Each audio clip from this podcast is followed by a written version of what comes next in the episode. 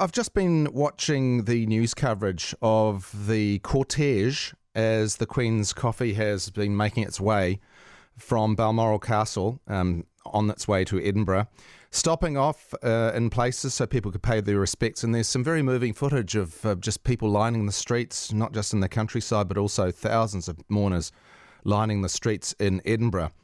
And clearly, uh, the coming days uh, will culminate in a in a funeral, um, an event the likes of which we will have never seen, and maybe never see again in terms of scale and, of course, significance. Uh, I was a huge fan of the Queen, uh, an incredible life of service over seventy years. And look, I'm not going to add any further comment or eulogy around the Queen because so many editorials have been given and will be given over the coming days describing her legacy and the, um, frankly, the incredible example she set, which makes this morning's point of discussion, frankly, um, pretty tricky, a very tricky one. Because the question is what Cabinet's decision will be, or should I say, should be, should there be a public holiday to commemorate this occasion? It's an unenviable decision, I think, and I think a difficult one. And here it is. I don't think there should be a public holiday. I know it seems to go against everything I've just said, uh, but we know from recent arguments around um, Matariki that the cost of a public holiday is in the region of $450 million to New Zealand employers who have, as shouldn't need to be pointed out, been through a really difficult time over the past two or three years. Perhaps if it weren't for that, I'd have a different opinion. But I just don't think we should be expecting New Zealand businesses, small businesses, medium, large, whatever, New Zealand employers to be picking up the tab for what I think should be a personal choice.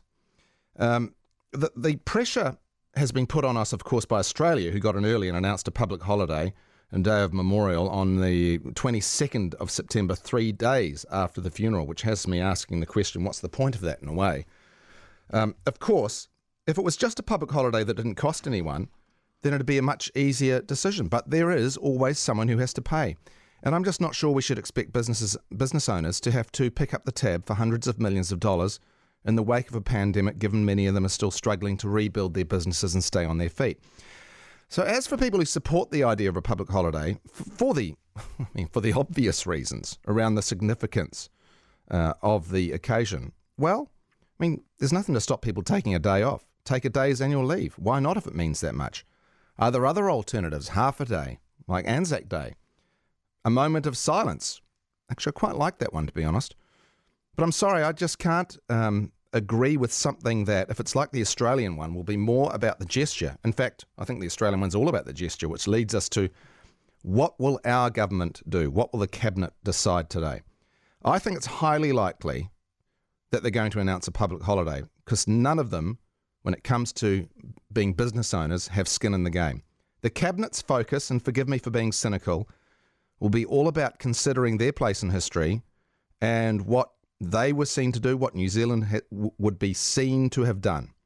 It's all about the gesture, and there'll be nothing more than lip service around the cost of it. Look, I hope I'm wrong, and I wish I could think of an answer that pleased everyone, but there is no easy answer to this because, as I said at the start, 70 years of service.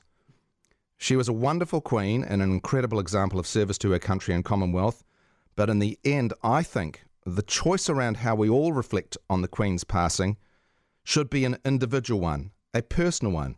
And as we've seen, with all the people who have been lining the streets or will be or are making a pilgrimage to pay their respects, um, their grief and their reaction and their choice is personal. Let's not require others to pay for it.